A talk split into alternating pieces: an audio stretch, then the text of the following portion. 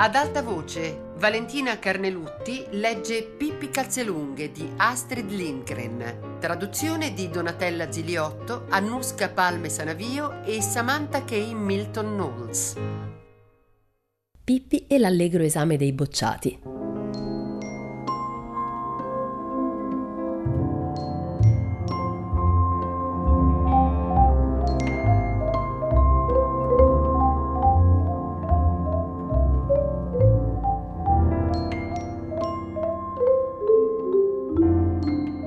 Lunghe meravigliose vacanze estive un bel giorno finirono e Tommy e Annika ricominciarono la scuola. Pippi dal canto suo riteneva ancora di essere abbastanza istruita anche senza andare a scuola e dichiarò che non ci avrebbe messo piede fino al giorno in cui non avrebbe proprio più resistito a vivere senza sapere come si scriveva la parola nausea. Ma visto che a me la nausea non viene mai neanche in mare, è proprio inutile preoccuparsi di come si scrive, disse. E se proprio mi dovesse capitare di avere la nausea in mare, Avrò di certo altro a cui pensare che non sia scriverlo. Secondo me a te la nausea non verrà mai, disse Tommy. E aveva ragione. Pippi aveva navigato in lungo e in largo insieme col suo papà prima di venire ad abitare a Villa Villa Colle, ma la nausea non l'era mai venuta. Ogni tanto Pippi si divertiva ad andare a prendere Tommy e Annika a scuola con il cavallo. La cosa li rendeva molto felici. Cavalcare piaceva tantissimo a tutti e due, e poi non ci sono molti bambini che tornano da scuola a cavallo.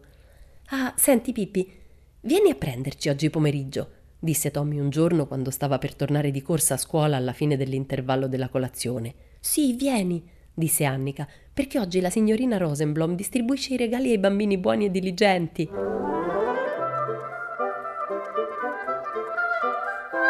La signorina Rosenblom era una vecchia signorina molto ricca che viveva nella cittadina. Era molto gelosa dei suoi quattrini, però ogni quadrimestre veniva comunque a scuola a distribuire regali agli alunni, ma non a tutti, no davvero, solo ai bambini molto buoni e diligenti. Per poter riconoscere quelli buoni e diligenti, la signorina faceva a tutti dei lunghi interrogatori prima di distribuire i doni. E perciò i bambini della cittadina vivevano nel costante terrore di lei, perché ogni giorno, quando avevano da fare i compiti e stavano lì a pensare a cosa inventarsi di divertente prima di iniziare, la mamma o il papà dicevano Pensa alla signorina Rosenblom. E inoltre era una terribile vergogna il giorno della visita della signorina Rosenblom ritornarsene dai genitori, dai fratellini e dalle sorelline senza neppure una monetina, un sacchetto di dolciumi o almeno una maglia della salute. Sì, proprio una maglia della salute. La signorina Rosenblom infatti distribuiva anche vestiti ai bambini più poveri. Però un bambino poteva anche essere il più povero del mondo, ma se la signorina Rosenblom gli chiedeva in quanti centimetri si divide un chilometro e lui non sapeva rispondere, allora non c'era niente da fare. No, non era affatto strano che i bambini della cittadina vivessero nel costante terrore della signorina Rosenblom. Avevano anche orrore della sua minestra. Infatti la signorina Rosenblom faceva pesare e misurare tutti i bambini per vedere se ce n'era qualcuno troppo magro e debole che sembrava non mangiare a sufficienza a casa. Tutti questi bambinelli magri e poveri erano costretti ad andare a casa della signorina Rosenblom durante ogni intervallo per mangiare un piattone di minestra. Per carità, non ci sarebbe stato proprio niente da ridire se solo nella minestra non ci fosse stata un'infinità di orribili cereali che in bocca erano viscidissimi. Ma quello era dunque il gran giorno in cui la signorina Rosenblom sarebbe andata alla scuola. Le lezioni terminarono prima del solito e tutti i bambini si radunarono nel cortile dove era stato sistemato un grande tavolo dietro al quale stava seduta la signorina Rosenblom.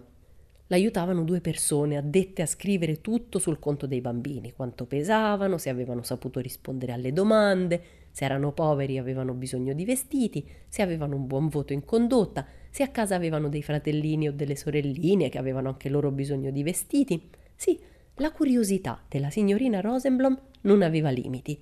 Davanti a lei sul tavolo stava una cassetta con le monetine una gran quantità di sacchetti di dolciumi e pile e pile di maglie della salute, di calze e di mutandoni di lana.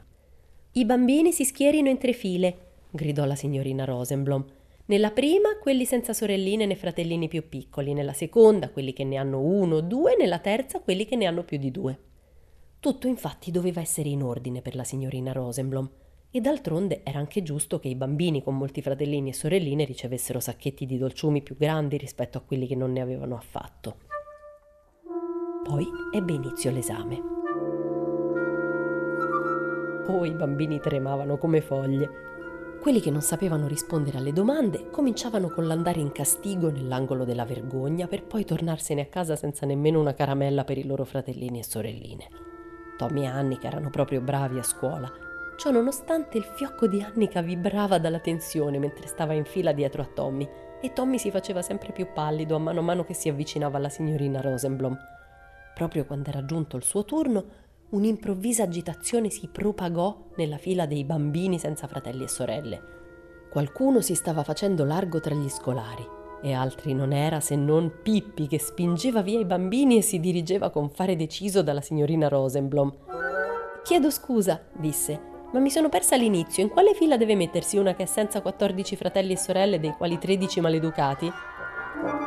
La signorina Rosenblom aveva l'aria molto indignata. Per ora puoi restare dove sei, disse. Ma credo che finirai molto presto tra i bambini in castigo nell'angolo della vergogna. Le signorine incaricate di prender nota di tutto scrissero sul loro libro il nome di Pippi e poi la pesarono per poter stabilire se avesse bisogno o no di minestra, ma superava di due chili il peso limite. Minestra non ne avrai, disse la signorina Rosenblom in tono severo.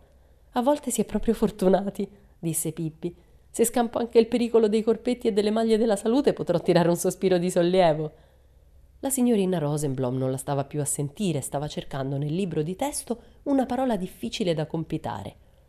Senti, bambina mia, disse infine a Pippi, sai dirmi come si scrive la parola nausea?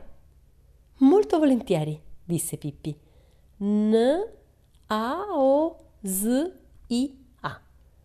la signorina Rosenblom abbozzò un sorriso agrodolce. Ah sì, eh? commentò. Il libro veramente dice tutt'altro. Che caso che volevi sapere come si scrive questa parola proprio da me, disse Pippi.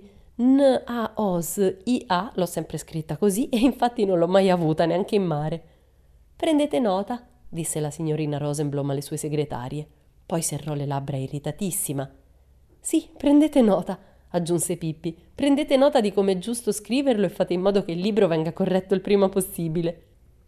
E dunque, bambina mia, proseguì la signora Rosenblom, rispondi ora a questa domanda. Quando morì Carlo XII? No, è morto anche lui, si lamentò Pippi. È davvero triste sentire quanta gente se n'è andata in questi ultimi tempi. Sono sicura però che non gli sarebbe mai accaduto se avesse sempre tenuto i piedi all'asciutto. Prendete nota, disse con voce gelida la signorina Rosenblom alle segretarie. Sì, per carità, prendete nota, le incoraggiò Pippi, e aggiungete che fa anche molto bene applicarsi le sanguisughe e bere un po' di petrolio caldo prima di coricarsi. Tira su. La signorina Rosenblom scosse il capo. Perché i cavalli hanno i molari rigati? chiese con estrema serietà. Sei sicura che sia proprio così? domandò a sua volta Pippi meditabonda. D'altra parte puoi andarlo a chiedere personalmente al mio e laggiù disse indicando il suo cavallo legato all'albero. Pippi rise soddisfatta. Che fortuna che me lo sono portato! esclamò. Altrimenti non avresti mai saputo perché hai denti rigati. Io, infatti, a essere sinceri, non ne ho la minima idea e non mi pongo neanche il problema. La bocca della signorina Rosenblom era ridotta ormai a una linea sottile.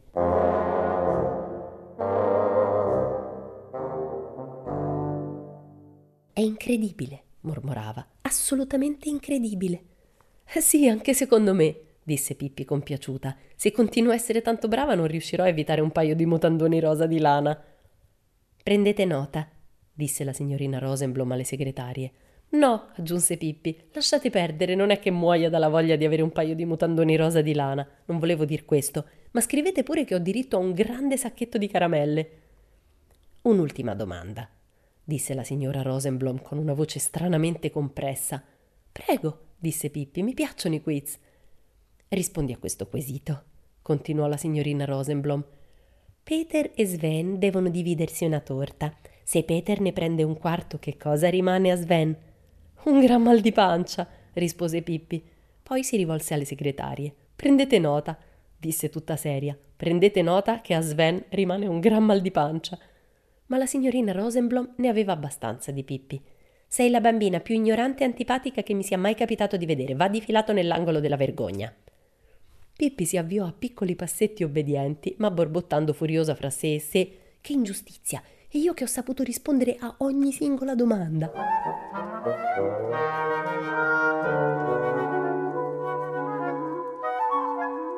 Dopo aver fatto qualche passo, però, le venne all'improvviso in mente una cosa. Fece dietro front e si fece di nuovo largo tra i bambini fino ad arrivare dalla signorina Rosenblom. Chiedo scusa, disse alle segretarie, ma ho dimenticato di darvi la mia ampiezza toracica e la mia altezza sul livello del mare. Prendete nota, non perché ho voglia di minestra, nemmeno per sogno, ma bisogna pure che ci sia un po' d'ordine nei vostri registri. Se non te ne vai immediatamente laggiù in castigo, disse la signorina Rosenblom, conosco io una bambina che presto si prenderà un sacco di botte. Poverina, si commosse Pippi. Dov'è? Mandatela da me che la difenderò. Prendete nota.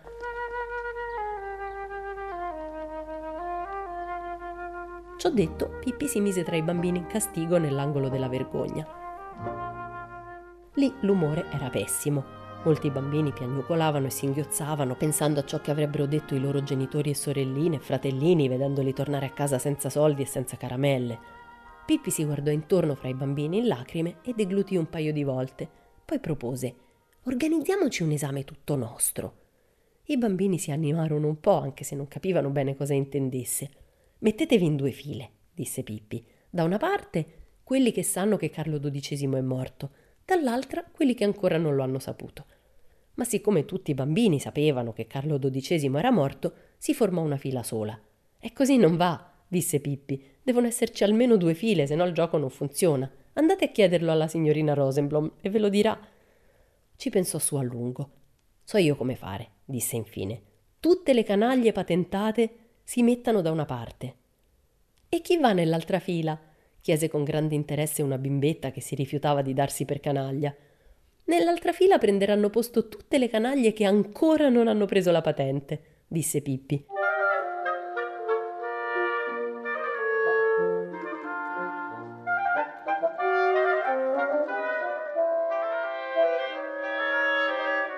Intanto, al tavolo della signorina Rosenblom, l'interrogatorio procedeva a gonfie vele e di tanto in tanto da Pippi arrivava a passo lento un bambino in lacrime. Ora comincia la parte più difficile, disse Pippi. Adesso vedremo se avete studiato per bene. E si rivolse a un ragazzino magro con la camicia azzurra. Tu, disse, fammi il nome di qualcuno che è morto. Il ragazzo rimase un po' stupito, ma poi rispose la vecchia signora Petterson, al numero 57. Guarda un po', fece Pippi. E non ne conosci nessun altro? No, il bambino non ne conosceva. Allora Pippi si mise le mani a imbuto intorno alla bocca e bisbigliò rumorosamente. Carlo XII, no? Poi Pippi domandò a tutti i bambini, a uno a uno, se conoscessero qualcuno che fosse morto, e tutti risposero la vecchia signora Petterson al numero 57 e Carlo XII. Questa interrogazione sta superando ogni mia aspettativa, disse Pippi mi rimane da farvi una sola domanda. Se Peter e Sven devono dividersi una torta e Peter proprio non ne vuole, ma va a sedersi in un angolo a rosicchiarne un misero piccolo quarto, chi è costretto a sacrificarsi e a ingoiare tutta la torta? Sven! gridarono tutti i bambini. Io mi domando se esistono da qualche parte dei bambini intelligenti come voi, disse Pippi. Meritate proprio un bel premio. E tirò fuori dalle tasche una gran quantità di monete d'oro e ogni bambino ne ricevette una insieme a un grande sacchetto di caramelle che Pippi tirò fuori dal suo zaino. E così, tra i bambini in castigo, si diffuse una grande allegria. E quando l'interrogatorio della signorina Rosenblom finì, nessuno corse verso casa tanto velocemente quanto quelli che erano stati messi in castigo, ma prima si strinsero tutti intorno a Pippi. Grazie, grazie, cara Pippi, strillavano. Grazie delle monete e delle caramelle. Sciocchezze, disse Pippi, non dovete ringraziarmi per questo. Quello che invece non dovete mai dimenticare è che vi ho salvati dal pericolo dei mutandoni rosa di lana.